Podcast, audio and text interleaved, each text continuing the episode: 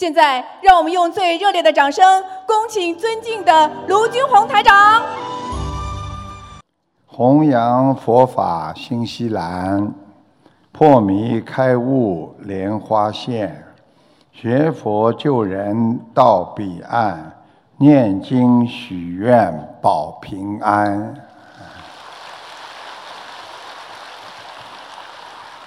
感恩大慈大悲救苦救难广大灵感观世音菩萨，感恩十方三世一切诸佛菩萨龙天护法，感恩各位嘉宾们、法师和来自世界各国的佛友们、义工们，大家好。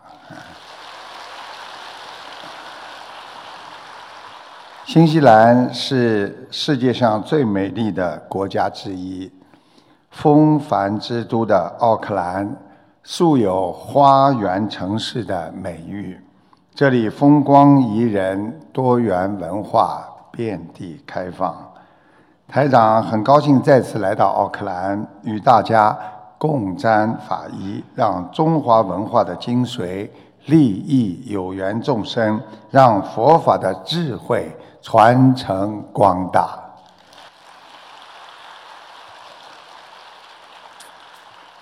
世界卫生组织资料显示，全球有十亿人正在饱受着各种心理疾病的折磨。最新研究发现，忧郁症在新西兰较为普遍，而心理问题会辐射到人的身体上，所以很多心理的疾病最后会导致健康的问题，而造成我们自我伤害。或者自杀。今年六月份的数据显示，新西兰自杀死亡人数创下有记录以来的最高水平。在过去一年的时间里，新西兰共有七百人自杀，青少年自杀率急剧向上升。今年三月，新西兰南岛两座宗教场所发现啊发生恶性的枪击事件。导致五十人死亡，很多人一生在伤害自己中度过，在贪嗔痴慢疑当中丧失了自己的理智和智慧。我们学佛就是要懂得解脱和放下，因为过去已经过去了，只有拥抱未来。我们学佛人永远不要在发怒的时候做出一些举动，否则一定会给你带来后悔。我们很多人一辈子就是因为自己的冲动，才造成了自己终身的遗憾。在三个月前，一名英国的十三岁的男孩，在发现自己的暗恋的女孩有了男朋友之后。居然他心碎不已，竟然在家里上吊自杀。他的死亡震惊了所有的家人和朋友，因为这孩子是一个一直有心理健康问题的男孩。在今年八月，美国一对年轻夫妇，十九岁的男子哈雷·莫根和他二十岁的新娘李安。农博在刚刚举办完结婚典礼之后，特别的开心，但是不到五分钟就发生了车祸，这对新人当场死亡。婚礼之后就要举行葬礼。我们人们就是在这个充满着戏剧性的世界当中活着，有的时候我们今天不知道明天会发生什么。苦空无常是人生的真谛，佛早就告诉我们。但是我们有很多人天天活着还不满足，每一天要贪图人间的财色名食睡，迷失了本来就拥有的佛性。所以人一旦被欲望所控制，就不能自拔。想一想，我们很多华人啊，到澳洲啊，到新西兰之前，想一想，有个房子，哎呀，很好了，有个身份可以了。但是当你们拥有了房子、拥有了车子、拥有了身份之后，又想拥有更大的房子、更多的车子。所以学佛人要用智慧来控制自己一切的欲望，随缘不变，不变随缘。在烦恼当中证悟菩提，勤修戒定慧，和利益社会和国家，实现世界的和平啊！我们在现实生活当中，经常有人在抱怨：为什么每天总被一些倒霉的事情缠绕着？为什么很多事情？别人可以走运，为什么我不走运？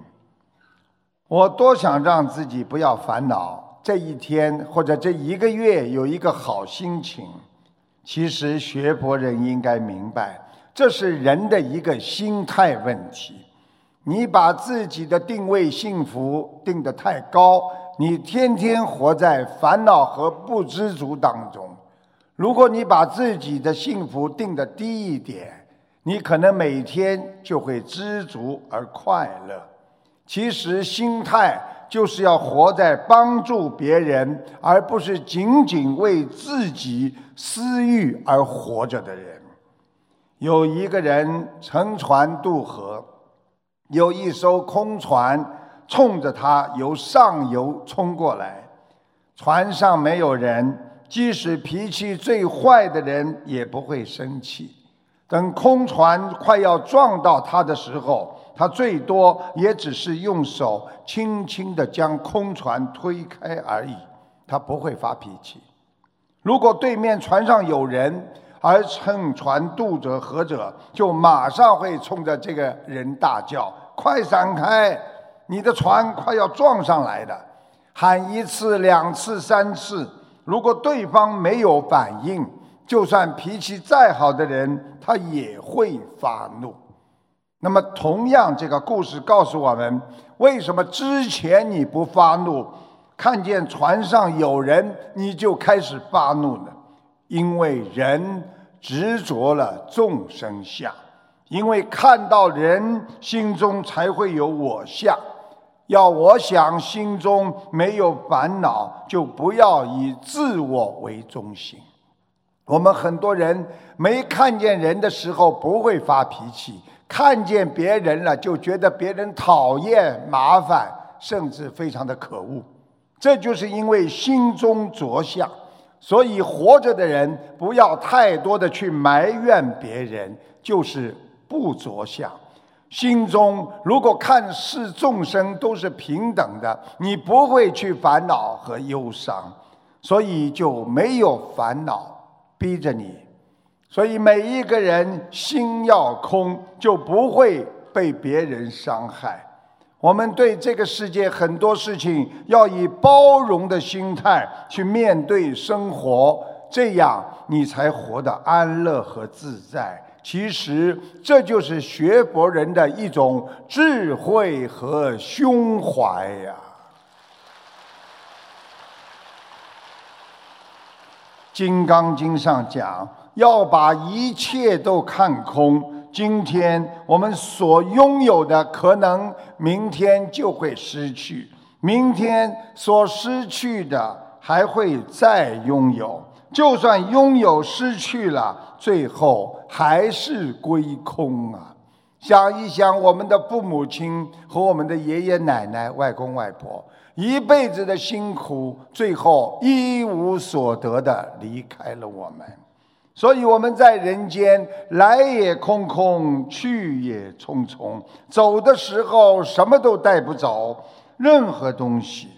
所以有一位电影明星讲过：“我所有的钱只是替别人在保管。”我们学佛做人，只有好好的修心修行，提升自己的精神和灵魂的境界，你才能不以物喜，不以己悲，虚怀若谷的生活在这个世界上。这样的人是没有人能够伤害你的。这个世界就是。给你带来了无限的希望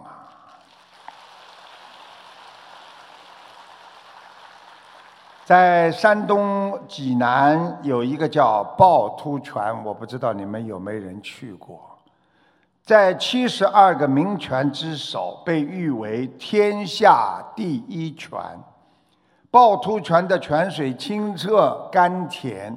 行人路过的时候，经常用手呢捧着这个泉水喝，因为每个人的手都很脏嘛。所以附近有一个叫千佛寺，有一位老和尚看到这个情景呢，他就拿了一个有缺口的碗放在了泉边上。那么别人一看见有这个碗呢，就拿起来捧着这个水泉水喝。有一天呢，有一位富商来到趵突泉那游玩，见人们用破碗喝泉水，他就在想：哎呀，如此的灵秀之地呀，怎能放一个破碗呢？于是他去让随从买来一只精美的瓷碗，换掉了原来的一个破碗。但是第二天。当人们用瓷碗喝过泉水之后，就把他那只精美的碗拿走了。其他的人又只能拿着手捧着泉水喝了。几天之后，富商又来到趵突泉，发现瓷碗已经不见了，正在纳闷儿。他看见老和尚又拿了一只好的碗出来。用石头把碗又敲出了一个缺口，再放到了泉台上。这个富商赶忙上去问道：“哎呀，师傅，你为何要把碗敲破呢？名泉当配好碗呐！”老和尚笑得摇摇头：“好碗会让人贪心啊。”我的碗是因为残破，谁都不会打他的主意，才能长久的供人使用啊！这个故事告诉我们，完美的东西并不适用所有的环境，般若的佛法并不能让所有的众生都会开悟。所以学佛先要度有缘众生，妙法人心，使拥有善根的佛友破迷先开悟啊！同样适用的东西也不是尽善尽美的，我们对人间的一切也不要去苛求完美。因为人间那是不完美的，所以不管碰到什么事情，不要抱有太大的希望，你的心中就会圆融。有很多人就是对人间或者对某一个人太大的希望在他的身上，所以才会给你带来的负面的能量。很多父母亲觉得自己的孩子一定能考上精英中学，一定能怎么样？我的女儿长得这么漂亮，一定能够嫁一个好郎君。实际上，这些都会给你带来负能量，也会给孩子带来负增长。所以，人心并不完美。只有通过学佛修心，你才能明白这个世界要靠自己修才能圆满，你才能达到正等正觉呀。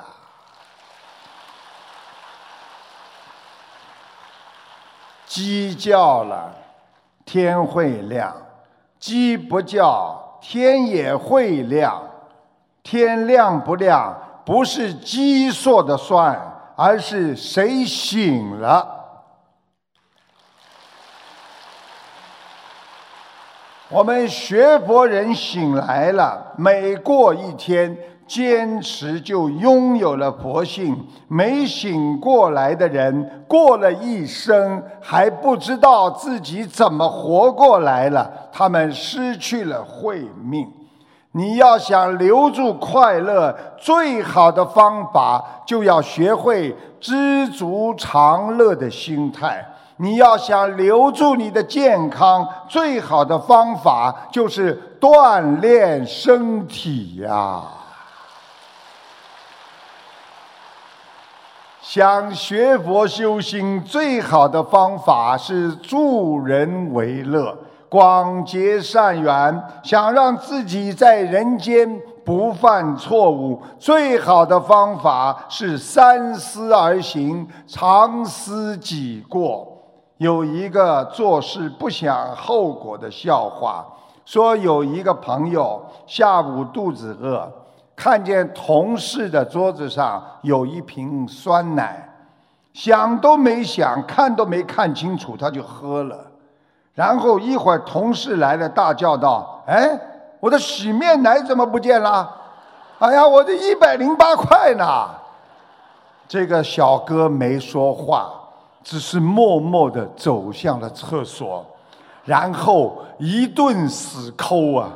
抠的难受，东西拼命的往外吐，直到自己吐到酸水都出来。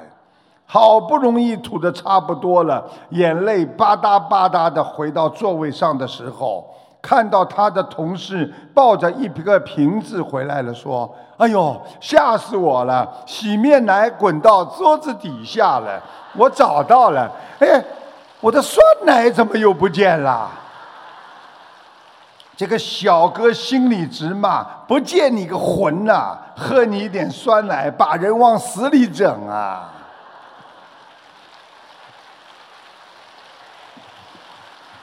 这个笑话告诉我们在做任何一件事情的时候，首先要想到果，才不会去种因。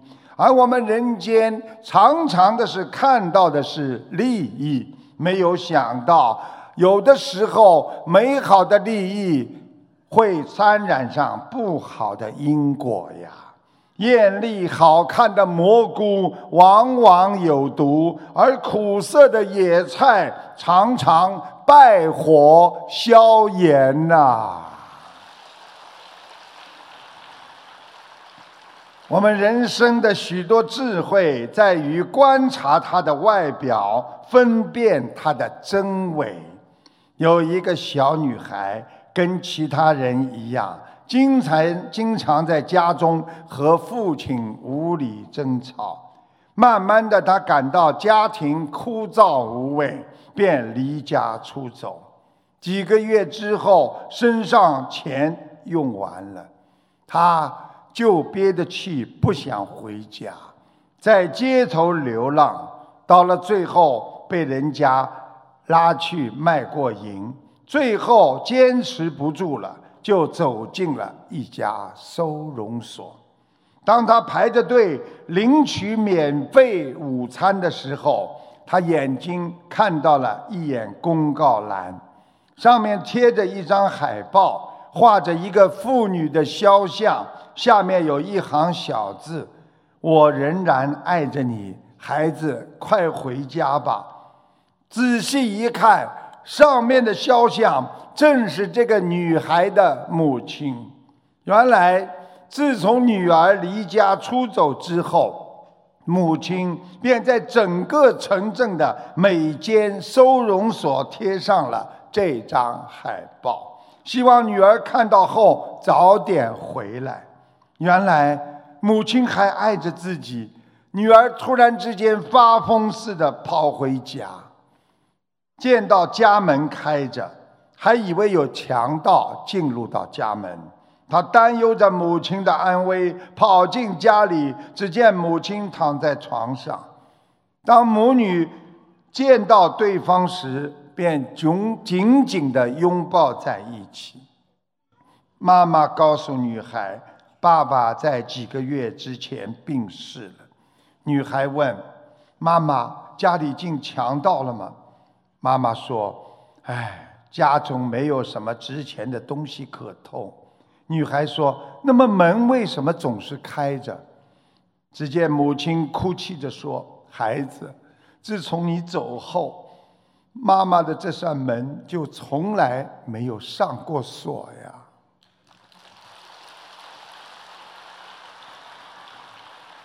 母爱的力量那是无穷的，母亲爱孩子那是天性，她的爱能让孩子遭遇一切的坎坷化为乌有。学博人对人要真诚，我们要用一种良好的心态去对待人生，用开阔的胸怀敞开我们慈悲的心灵。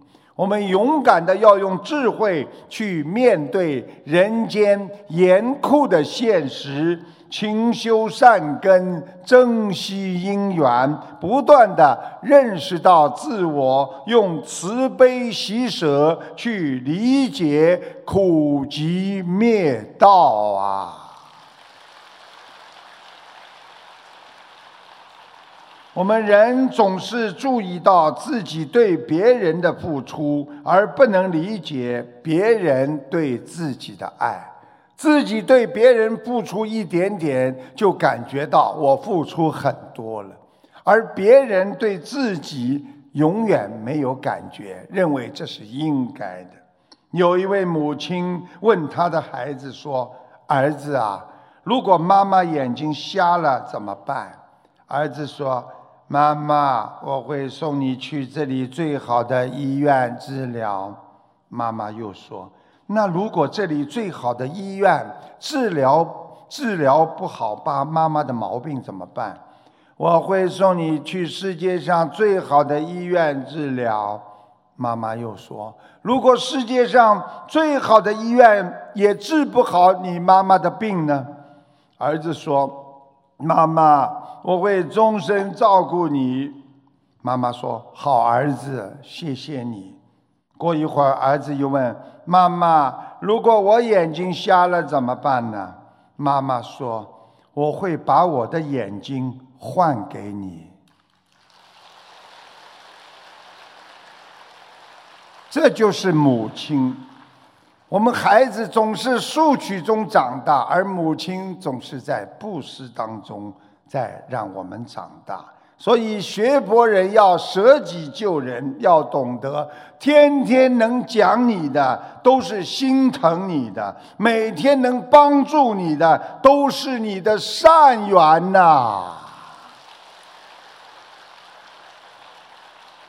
我们活在这个世界上，不能浪费时间呐！要守住自己的良心，这样你才永远不会孤独。不断的认识自我，你才能不断的净化自己的心灵啊！中华传统文化当中有一个如意顺母的孝子故事。这个人名字叫闵顺，字子谦，在春秋时期，他是鲁国人，孔子的弟子，在孔门当中以德性和颜渊并称。孔子曾经赞扬他的弟子说：“孝哉呀，闵子谦呐！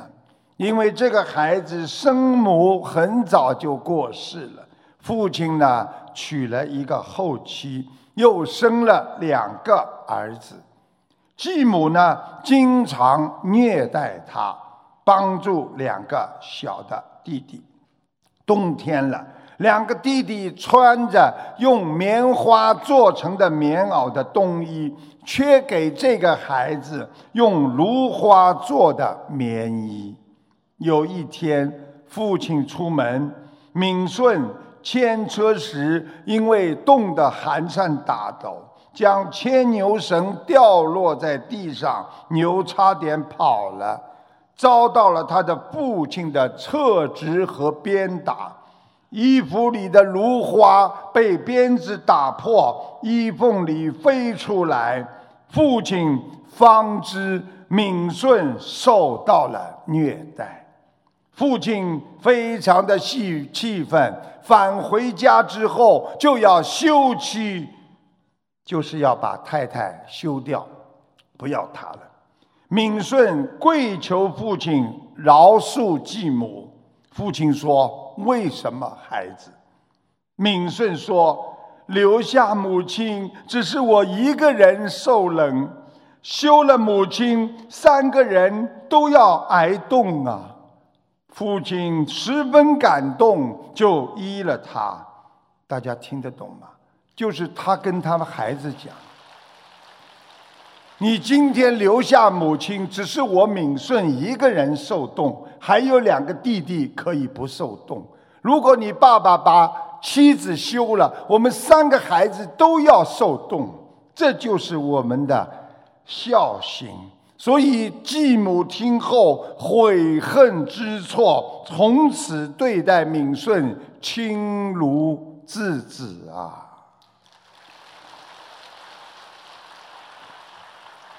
我们人如果真正的深信某件事情会发生，则不管这件事是善是恶、是好是坏，这件事一定会发生在这个人的身上。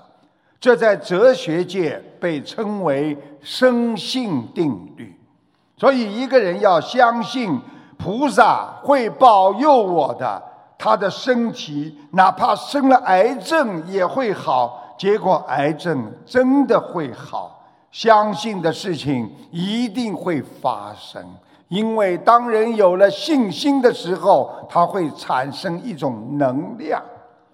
如果一个人深信自己的寿命不长，那个人真的可能很快就会死去。所以，我们学佛人要用好的信念取代不好的念头，是命运修造的原则。因为信念可以转换成能量，所以有有好的意念，那是一种福报。希望你们每一个人每天想一想，我很幸福了，我比别人已经快乐太多了，这是一种福气呀！想给自己植福，必须建立好良好的善念。所以学佛人每天能够帮助到别人，说明你还有能力，还有能量。希望大家。众善奉行，诸恶莫作呀！世界上最厉害的算命是什么？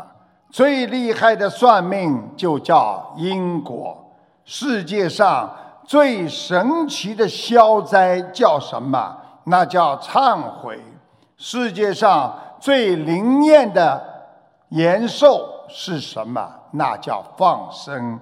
世界上最稳当的投资叫什么？那叫布施啊！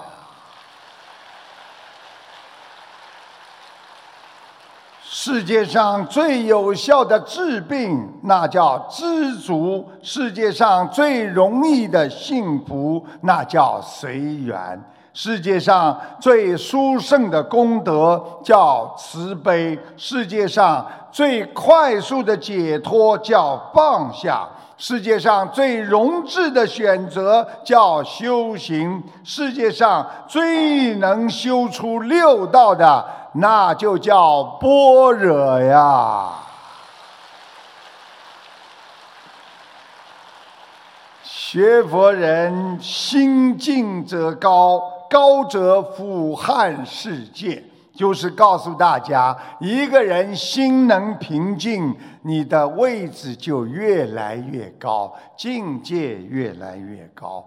高者俯瞰世界，越高越能看到这个世界非常的渺小。台长经常跟大家讲，大家在飞机场觉得飞机场是不是很大？然而当飞机起飞之后，飞机场越来越渺小。当我们生在人间，我们看到每一件事情都是这么的大而放不下。当你离开了这个世界，你就会慢慢觉得一切都是这么的渺小，一切都是这么不可得。所以要学会放下。心明者清，清者照见虚空啊。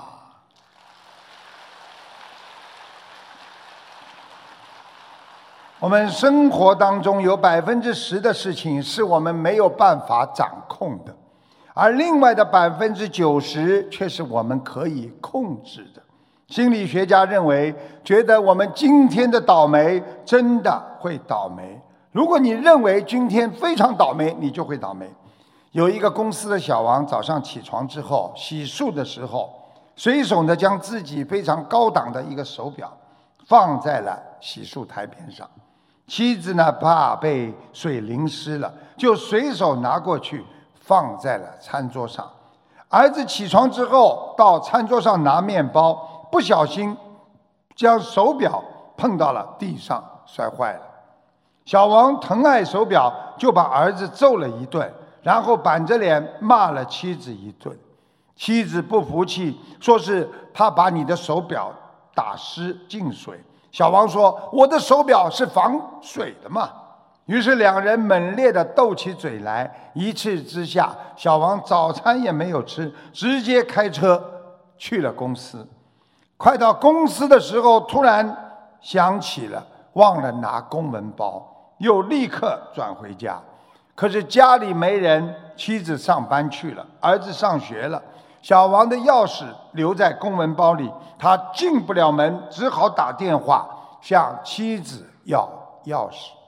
妻子慌慌张张地往回家赶时，撞翻了路边的水果摊，摊主拉住他不放，要他赔，他不得不赔上了一笔钱才摆脱。待拿到公文包之后，小王已经迟到了三十分钟。挨了老板一顿严厉的批评，小王的心情坏到了极点。下班前又因为一件小事和同事又吵了一架，妻子也因为早退被扣除当月的全勤奖。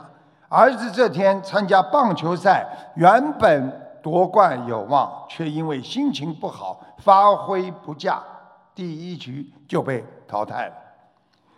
刚刚给大家讲的这个事例，手表摔坏其实只是百分之十，而后面一系列的事情，就是他自己因为百分之十的心情不好，而破坏了他百分之九十的啊这个善良的这个幸运的成分。所以佛家认为，针对别人的行为动怒。就等于像一块横在我们路前上的石头，大发脾气一样的愚蠢呐！当你控制不了前面的百分之十，但完全可以通过你的心态与行为决定那个百分之九十啊！其实人生真的应该想开。人生只有三件事：一件是自己的事，第二件是别人的事，第三件是自己和别人都没有办法控制的事情。自己的事情你自己都能控制，比方说你开心。你伤心，你烦恼，你忧郁，幸福，你愿意什么时候上班？我愿意不干了，结什么婚？这些都是你自己的事情，你完全可以控制的。别人的事情，比方说别人在追求他们达不到的事情，别人好吃懒做，别人很贪心又不愿意帮助别人等等，这些都是别人的事情。而第三个，那是地震、台风、山火，或者断电，或者一些不能受人所控制的自然事件，所以只能作为随缘来处理，也就是人的能力范围有限的范围以外的事情。那么，从这个三点来看，就是告诉我们，人的烦恼主要是。忘了来自于自己该做的事情，我们人不把自己该做的事情做好，整天爱管着别人的闲事，担心不受自己控制的事情，才会使自己整天处于虚幻之中啊。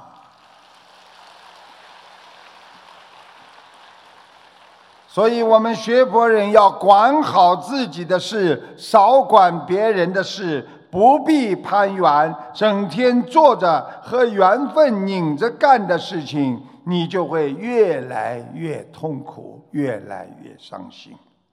有一个人，这个人特别喜欢讨口彩啊，最近呢。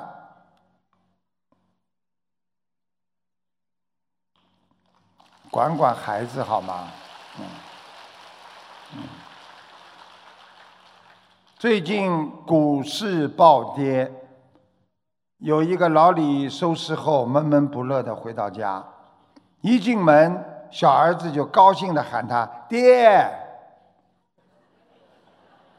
他勃然大怒，因为他是搞股票的嘛，一叫他爹，他就难受。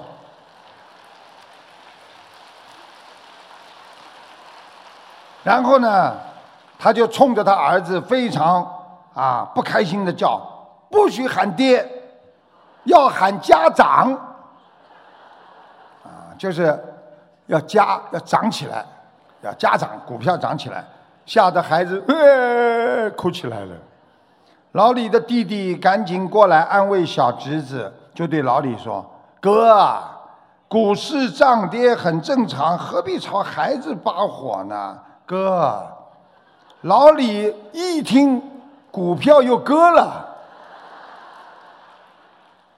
气得不得了，大声的喊：“不许叫我哥，你要叫我兄长，就是很凶猛的往上涨。”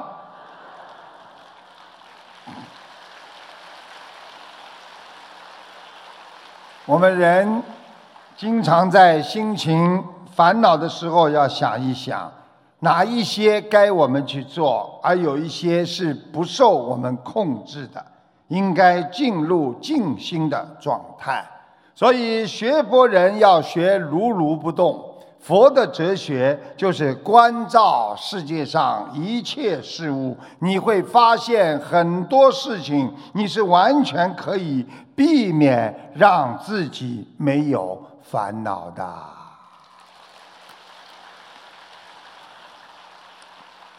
学佛先要学会放下自己，因为你的命运当下一定要改变。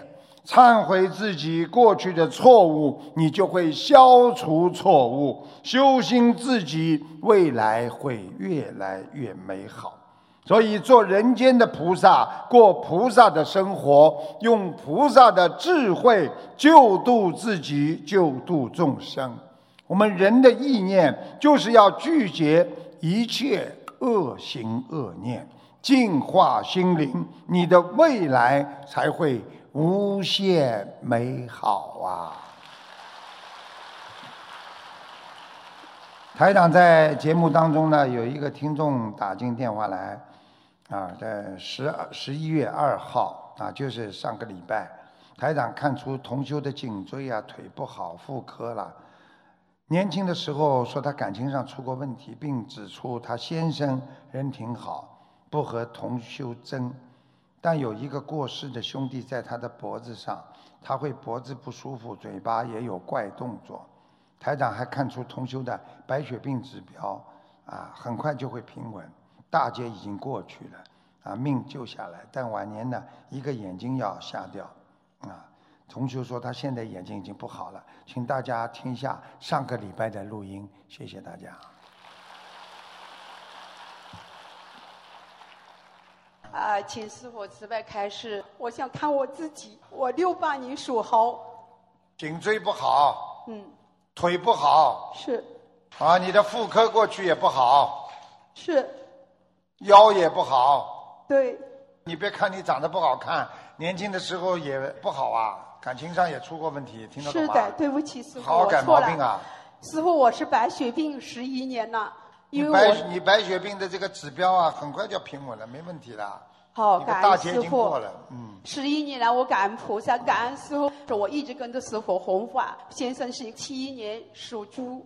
哦，你先生人挺好的。对对。很听你的话的。哎。嗯，他不跟你争的。对对。嗯，非常勤劳。对。我现在看到他那个死的那个他的一个兄弟在他身上啊，所以你先生有一个不好的毛病啊，脖子啊、颈椎啊这里啊，对对对。对对啊，他经常骑在他脖子上啊，对对对对。啊他，会经常脖子痛。有时候就嗯不舒服。啊，对对对。啊，老是这样。他说好像啊脖子就是最早的时候你先生还有一个毛病，人家跟他讲话的时候，他嘴巴还会经常呀来一下啊，就是啊，对对对对对对对对，啊一直都很多年是这样子的。感恩师傅，感恩师傅，听懂了吗他对了，他对了。啊，我跟你说了，你赶快把它念掉嘛，先生就不会死了。好的，你好好念经啊！你晚年就是有一个问题啊，嗯你这个命是救下来的，你晚年也会有个眼睛瞎掉的哦，我现在眼睛就不大好。啊，有一个非常左左眼非常不好啊。对对对，感恩师傅，感恩菩萨，感恩。嗯，谢谢。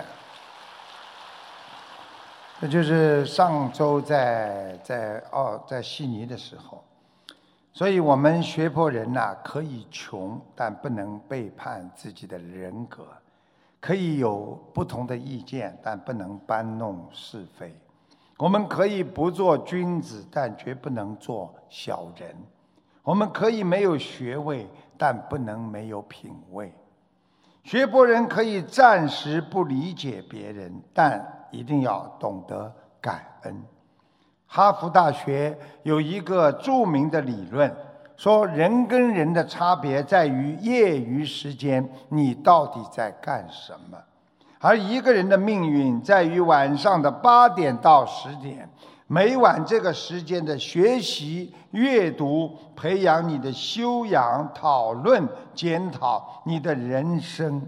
如果你利用这段时间经常做这件事情，你的人生必定会改变。而如果你每天下了班之后就吃喝玩乐，你必定会走向衰败。所以，坚持几年，好好的培养自己的修养和努力的学习，再学习，你成功正在向你招手。有位记者问比尔盖茨：“比尔盖茨先生，世间有没有人比你有钱？”比尔盖茨回答：“有啊，有一个人比我有钱呢。”然后比尔盖茨说了一个故事，他说：“当年我还没有钱的时候，也没有名。他说有一次我在纽约机场碰到一个卖报纸的小贩，这小贩，我想买一份报纸，但口袋里零钱不够，所以决定不买了，就把报纸还给他。我告诉他我的零钱不够。没想到小贩说这份报纸免费送给你。在他的坚持下，比尔盖茨拿了那份报纸。很巧，两三个月之后，比尔盖茨抵达了同一座机场，发现自己又零钱不够，又买一份报纸。那个小贩又送了他一份报纸。比尔盖茨拒绝了，告诉他我的零钱不够。那个卖报的小贩说：“拿去吧。”我从我的利润里拿出来和你分享的，我没有赔钱。十九年之后，比尔盖茨说：“我出名了，大家都认识了我。突然间，我想起了那个小贩，我想去找他，谢谢他。一个半月过去了，我找到他了。我问他：‘你还记得我吗？’他说：‘当然记得啊。’你是比尔盖茨啊，你还记得你免费送给我报纸吗？记得啊，我一共送过你两次啊。比尔盖茨说：“我现在要回报你当时给我的帮助，你要什么？只要你告诉我，我就去实现它。”小贩回答：“先生啊，你不觉得这样做不能和我给你的帮助相比吗？”嗯，比尔盖茨愣了，这这怎怎么说啊？那小贩说：“当我只是一个穷小贩的时候，我帮助了你；现在你成为了世界上最富有的人，而你试着帮助我，你的帮忙怎么能和我的相比呢？”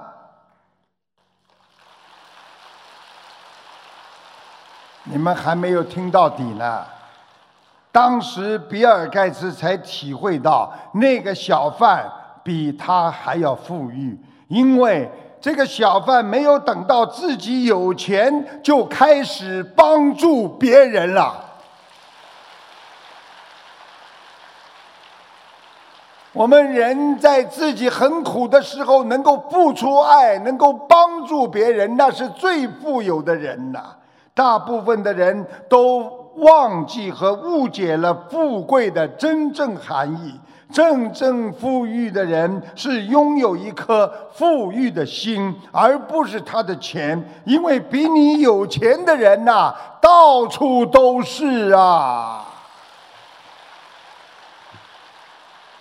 所以我们要帮助人，不能等到自己有钱，有多少能力就帮别人多少能力。人品，所以以正直为贵；心地以善良为贵；修心以布施为贵；行善以孝顺为贵呀。我们学佛人，佛情以真挚为贵，性格以坚忍为贵，待人以诚恳为贵，处事以谦让为贵，言语以理解为贵，学博以精进为贵。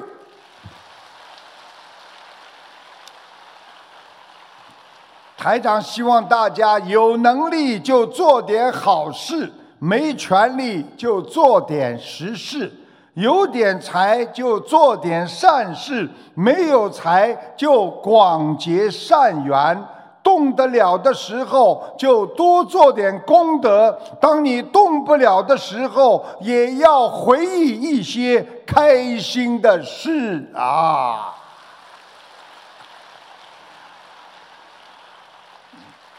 做错事情要多念念礼佛大忏悔文，不做坏事和傻事，放生许愿做善事。生活其实没啥事儿，一辈子不就这么回事儿吗？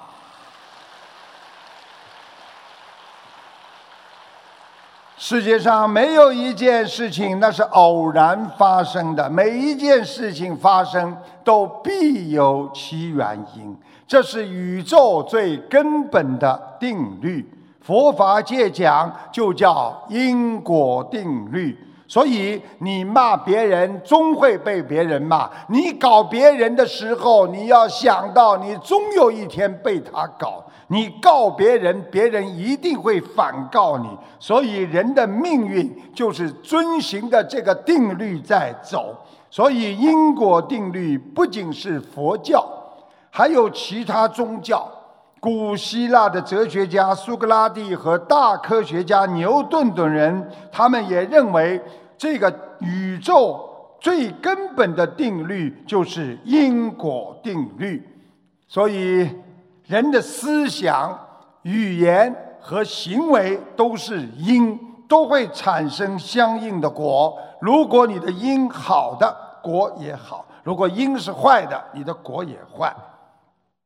台长讲一个啊非常幽默的笑话给大家听听。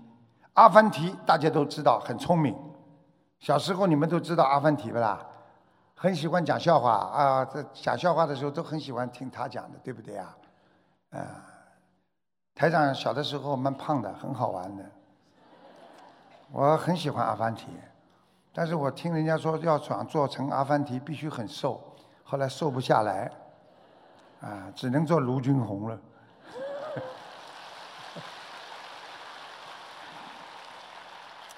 阿凡提很有智慧，说阿凡提有时有一天呐，牵着一头毛驴儿，他很喜欢牵着头毛毛驴儿，叮咚叮咚叮咚，路过一个村庄。一个村夫呢，见阿凡提呢，哎呀，那个样子啊，就讽刺的说：“哎呀，尊贵的客人呐，你在我这里歇歇脚，吃点饭再走吗？”阿凡提前后看了一看，没别人呐，啊，就自己一个人呐，他就便说：“啊，谢谢啦，不用啦。”阿凡提以为是跟他讲的呢，这个村夫恶作剧的说：“哈 哈你以为我会请你吃饭吗？我请的是你的驴吃饭呐！哈哈哈哈哈哈！听好了，阿凡提怎么讲的？阿凡提很生气，转过脸，转过脸来，啪的一下打了他的毛驴一个巴掌，说：“来到村口，我就问你，你在这个村里有没有亲戚？你咋说没有亲戚呢？没有亲戚会有人请你吃饭吗？”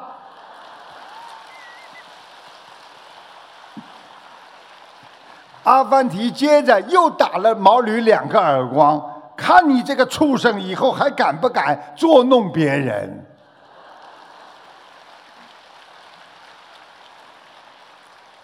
人只要有思想，就必然会不断的种因，种善因还是恶因，是由你人自己决定的。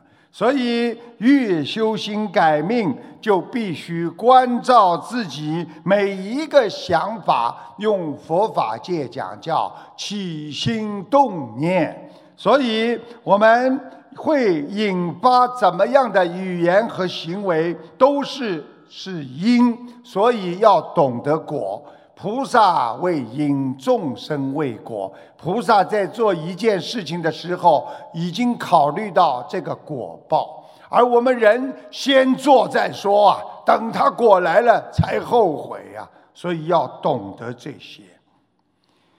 在开车的途中，一位医生呢接到医院紧急手术的电话，他以最快的速度赶到医院，并换上了手术服。患者的父亲呢，失控的对这个医生喊道：“你怎么这么晚才来了？你难道不知道我儿子正处在危险中吗？你这个人，医生怎么一点责任心都没有啊？”这个医生内疚的说：“哦，很抱歉，刚刚我不在医院。那接到医院的紧急电话，我马上就赶来了，请你冷静一下好吗？冷静。”我能冷静吗？你看看手术室里躺着我的儿子啊！如果是躺着你的儿子，你能冷静吗？如果现在你的儿子快要死了，你会怎么样啊？这孩子的父亲非常愤怒的继续说。这个医生又沉重的说：“我会默默的为他祈祷，请为你的儿子祈福吧。”男孩的父亲愤愤的说。当一个人对别人的生死漠不关心的时候，才会这么说话的。几个小时之后，手术顺利完成，啊，医生高兴地从手术室走出来，对男孩的父亲说：“谢天谢地，你的儿子得救了。”还没有等到男孩子父亲搭话，他就匆匆离去了，一边走一边说：“啊，如果有什么问题啊，你可以向我的护士问。”他就走掉了。这个儿子的父亲又说了：“这个医生怎么这么傲慢？连我问问儿子的情况，这几分钟他都等不了啊！”啊，愤愤不平的冲着护士讲。这时候，护士的眼泪一下子流了出来。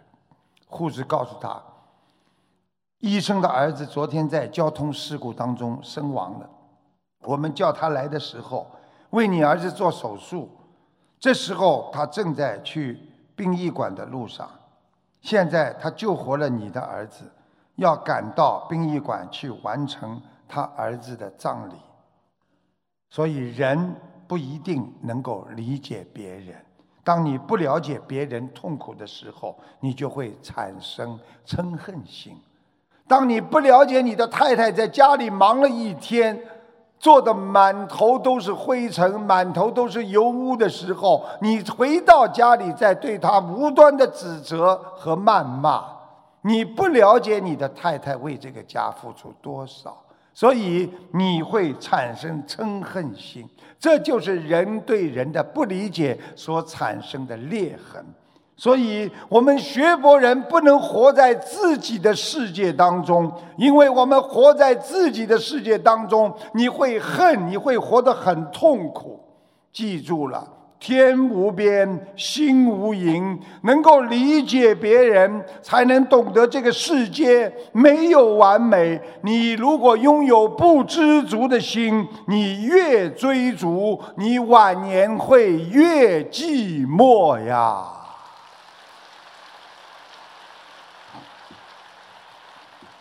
我们学佛人要关照自己，理解别人，严于律己，对别人不苛求，你自己就会活得很自在。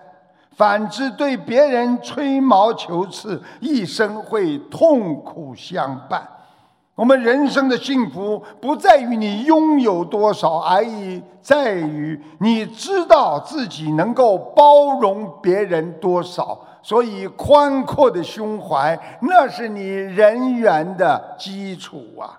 佛法讲，无名烦恼来自于杂念纷飞的心灵。现代人天天烦恼，还没做的事情就烦恼，想做的事情也烦恼。过去的事情给你带来更多的烦恼。有一位佛友，他说了一些经典的话。他说：“婚姻给女人的烦恼特别特别的大。”你们想听听吗？他说什么？很好玩的。他说：“一个女人如果嫁了帅的，没有安全感；如果嫁了丑的，担心遗传下一代；如果嫁了一个穷的，怕我一辈子生活不好；嫁了一个富了，怕自己成为冷宫中的妃子；嫁了一个体贴入微的，怕他在外面是个花心男；嫁了一个大男子主义的，怕他家庭暴力；嫁了一个没本事的。生活会没有乐趣，嫁了一个有本事的，怕自己又管不住他。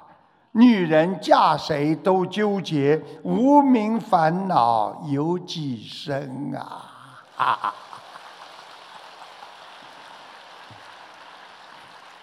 所以，幸福来自于一颗踏踏实实、安静的心。没有上下不定的忧虑，没有左右为难的恍惚，没有瞻前顾后的算计，你才能没有患得患失的犹豫和担惊受怕的恐惧。我们学佛人顶天立地、浩然正气，要对得起所有的人。我们海纳百川、心如金刚，才能用佛法照耀我们的生命，用佛光普照我们的幸福啊！有一个听众打进电话来啊，跟大家分享，九月十四号，一个同修居然啊，弟弟的癌症全部扩散，全身腹水，昏迷抢救，医生说最多活三个月，啊，结果他们啊，把荷兰做义工的功德百分之五十转给了弟弟，许愿放生念经，没想到四肢水肿消失了，弟弟马上头脑清醒了，所以这个弟弟最终也发愿吃全素。啊，病好之后现身说法，啊，现在完全生活自理，肝功能恢复正常，肿瘤缩小了很多，只做了一个十五分钟的微创手术，连医生都惊讶至极。十月初就可以出院了。现在他们全家学习念佛，学习啊佛经，法喜充满，请大家听一下录音，谢谢大家。呃，师傅，我先读一个分享吧。二零一九年九月十四日凌晨，同修在巴黎接到电话，二弟病危，肝癌扩散，全身腹水昏迷，在医院抢救，医生让家人签字，并说最多只能活三个月。当时同修只有一个念头，有关心菩萨妈妈加持保佑，二弟不会有事的。同修立刻向观音菩萨祈求救二弟，并决定把参加荷兰法会做义工的功德百分之五十转送给二弟。许愿放生两百只甲鱼和一万条鱼，烧送一百三十八张小房子。九月十六日，同修回到上海，买下一百五十只甲鱼和二百多条黑鱼和一千五百多条鲫鱼，为二弟放生。回家后为他烧小房子。第二天十七号，弟媳来电话说，二弟头脑清醒了，四肢的水肿消了，还能喝点稀粥，能说话，能念大悲咒了。紧接着，同修又为二弟放生一千两百多条鱼，并让弟子用二弟的钱放生一万多条鱼和五十二只甲鱼，并尽快烧完了许愿的小房子。二弟自己发愿终身吃全素，病好后一定现身说法，普度更多有缘众生。三大法宝灵验无比，二弟的腹水清除，大小便正常，生活可以自理了。之后的几次验血，肝功能恢复正常，基本达到标准，其他项目检查指标也都达标了。这时肝脏的肿瘤缩小了很多，只需一个小小的微创手术，只用了十五分钟，连医生都惊讶之极。此后与死神擦肩而过的弟弟，日夜跟着念佛机、念大悲咒。十月初，医生就告知二弟可以出院了。现在他们全家都开始学佛念经了，真是法喜充满。感恩南无大慈大悲救苦救难广大灵感观世音菩萨，感恩师傅。这种不要讲的，要不是观世音菩萨救度，早就拖走了，已经到了晚期，而且要肝腹水，这种没有一个活得了的。他像这种真的是死生里逃出来，真是观世音菩萨大慈大悲啊！是的，感恩观世音菩萨，感恩师傅。谢谢。英国有一个当代的雕塑家叫。安妮什卡普尔，他呢凭借着雕塑的堕落地狱的啊一个雕塑而一举成名。有一天呢，英国著名的报纸啊《Times》记者采访了他。这名记者呢也是一位业余雕像的爱好者，他想请教卡普尔当好一个雕塑家的秘诀。记者提问说：“啊，亲爱的卡普尔先生。”你能给我们透露一点你成功的秘诀吗？只听卡布尔说：“其实啊，根本没有什么秘诀。我个人的体会是，要当好一名雕像师，只要做到两点就可以了。第一，你在雕像的时候要把这个人的鼻子雕得大一点；第二，是要把眼睛雕得小一点。”记者不不停地问了啊，他不解了。呃呃，为什么要这样啊？呃，如果鼻子大、眼睛小，那雕出的人像岂不是很难看吗？卡普尔对此做了解释：鼻子大、眼睛小，就有修改的余地啊。你想想看，如果鼻子大了，还可以往小里修改；如果眼睛小了，你可以往外扩大呀。反之，如果你一开始就把那个鼻子弄得很小，你再怎么装上去都很难看。再反之，如果你一开始就把这个人的眼睛雕得很大，你就没有办法再改小了呀。这个故事就是告诉我们，人要懂得这个卡普尔启示我们做事要留有余地的智慧。所以，我们为人处事要为自己和他人留一些回旋的余地，话不可以说满，事不可以做绝。只有这样，我们才能行动自如，别人也会更自在。佛法界称之为宽容能聚人气，慈悲能化解冤气，这样你才能在人生中立于不败之地呀。所以在生活当中，退一步海阔天空。而有些人为什么非要钻死牛角尖呢？为什么在这一辈子当中，有些人咄咄逼人？难道不应该给自己和别人的心灵里留一点余地吗？啊，更有甚者，有的人还利用各种各样人际关系。下面给大家说个笑话：是吃饭不给钱的。有一个笑话，有一个青年在公司里得罪了人，心情非常不好，想发泄，但后呢又没地方发泄，就跑到这五星级的酒店里去吃饭，点了八个菜，啊一个人啊点八个菜，特意要了一只大龙虾，自己喝了一瓶三十年的茅台，还喝两碗鱼翅，酒足半饱，一掏钱坏了。没带钱包，怎么办？没办法，他打电话给在警察局的同学，向他借钱，并让他送钱来。没想到这个警察局的同学也没钱，带了几个手下，很快来了，全副武装，进来就把这个青年铐上了，而且冲着他说：“好啊，我们跟踪你好久了。”然后还把他头上掏了个黑袋子。经理和服务员们都吓得哆嗦了，躲得远远的，生怕与这个青年扯上关系。上警车之后，这个同学说：“哎，兄弟啊，我也没钱，兄弟只能这么帮你了哦。”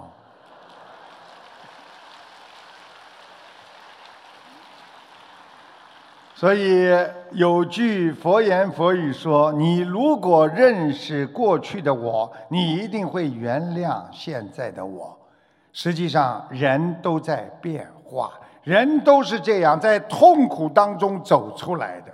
人间沧桑，有几个人能够读懂对方啊？所以要学菩萨，变得越来越慈悲，换位思考，看到别人的过去的爱和恨，你会和他一起放下，并宽容他。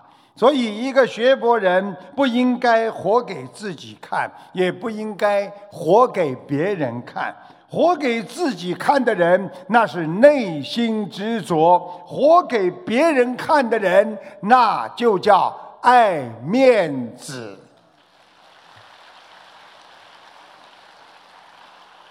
犹如一个人喝水，凉水喝下去，热水喝下去，你自己最清楚。不要活在别人的嘴巴里、眼睛里，爱护好自己的慧命。感谢给你提意见的人，他使你成熟；感恩给你困境的人，他使你更加的坚强啊！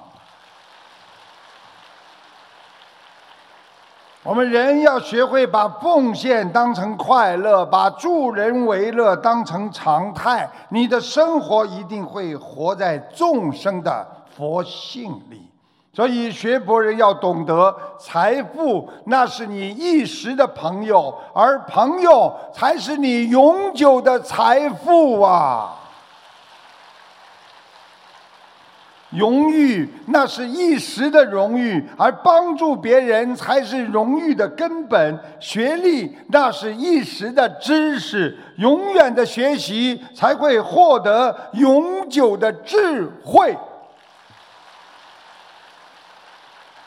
所以台长跟大家讲，每个人活在世界上都会有烦恼，都会有痛苦。当你对自己微笑的时候，说明你已经摆脱困难。世界上没有什么烦恼能够纠缠在你的身上。当你对别人真诚的世界上，在这时候，世界上没有人能够欺骗你。学佛人看清这个世界的真谛，苦空无常，不要再去执着负能量。和消极的人生，它会使你受伤，感到这个世界的悲伤。所以，珍惜人生，珍惜你现在所拥有的一切，你会感觉到非常好的心态。所以，整天的去厌弃社会、厌弃人生，会让你找不到光明。用一颗菩萨的心，用一双智慧的眼睛。克服贪嗔痴慢疑，清心寡欲，你才能回到观世音菩萨的身边，一世修成报佛恩呐。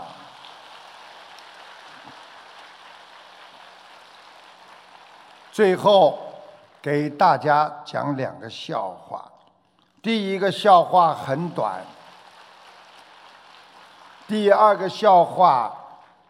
是最后才笑的，前面笑不出来的。先讲第一个笑话，啊，也是最后才笑的，啊，说有一个人在村头啊，发现了一个大的坟，刨出来之后呢，啊，刨出到刨出来一个东西呢，不知道值不值钱的一个碑，刨出个碑，他去请那些牛人们帮忙翻译一下上面的字。牛人们嘛就是啊，有些人懂得一点点啦，哎呀，觉得这个碑上是什么东西？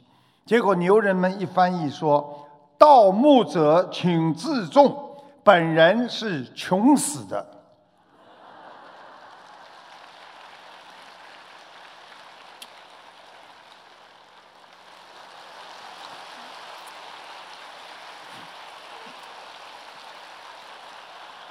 好，再来一个笑话啊！说一个周末的夜晚，有一对老夫妇缓缓地走进了麦当劳，他们点了一份汉堡包、一份薯条和一杯可乐，找了个最角落的位置坐下来。这对老夫妇呢，跟其他年轻妇男女呢，显得有点格格不乐啊不入，因为四周的人呢。都在偷偷的看他们两个，心想：哇，他们少说也八十多岁了吧？哎呀，说不定结婚超过五六十年了。想想看，他们这辈子携手经历了多少风风雨雨，多少悲欢离合呀！这个老伯伯将托盘里的食物拿了出来，先是把汉堡包啊，细心的用个手啊，掰成两半儿，啊。薯条一根一根的，跟老伴两个人一人一半数得出来，你一根我一根，你一根我一根，啊，也是分成两份。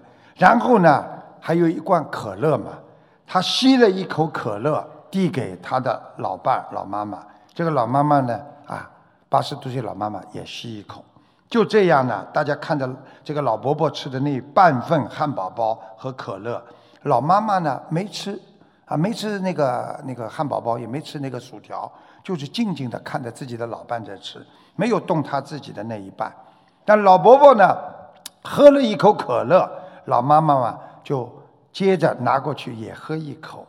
这一个年轻人看在后面看不下去了，就走到他们边上，很有礼貌的，哎呀，大伯大妈们，呃，我愿意为你们买一份餐，好吗？老伯伯婉言谢绝。哦，真多谢了，年轻人，不用了。我们老两口啊，总是共同分享所有的东西的。就这样，老伯伯继续吃他汉堡包和薯条，这个老妈妈呢，静静地看着他吃。但是呢，如果老伯伯喝一口可乐呢，老妈妈呢也拿过来喝一口。这年轻人又走过去了，呃，请允许我给你们买一份餐吧，啊。这次轮到老妈妈说话了，孩子啊，谢谢你呀，不用了，我们总是分享我们两个人所有的东西呀。可是大家看到老妈妈一口食物都没吃，只看见老伯伯在吃，并交替的喝那杯可乐。老伯伯喝一口，给老妈妈喝一口。这个年轻人看了，实在忍不住了，第三次走到他们的桌边，问老妈妈说：“老妈妈。”你为什么不吃呢？嗯，那个老妈妈，你说你们总是分享所有的东西，那你在等什么呢？老妈妈抬起头看着这个年轻人，慢慢的回答说：“啊，嗯，我在等老伯伯他嘴巴里的假牙。”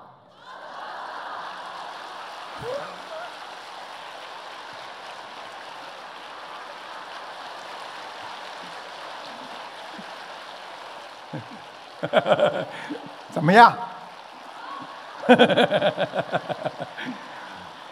所以啊，学佛人其实就要学弥勒佛，弥勒佛非常非常的开心啊。我们学佛就是要欢喜，就是要开心。佛法是我们人类的内心科学，是人类的精髓，是推动世界和平的良方，家和万事兴。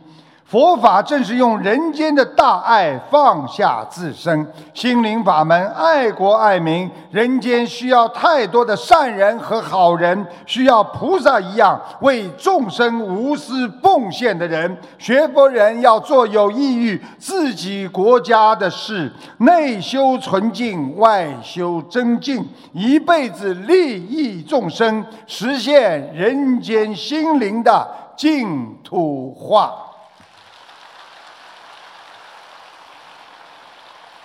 谢谢大家。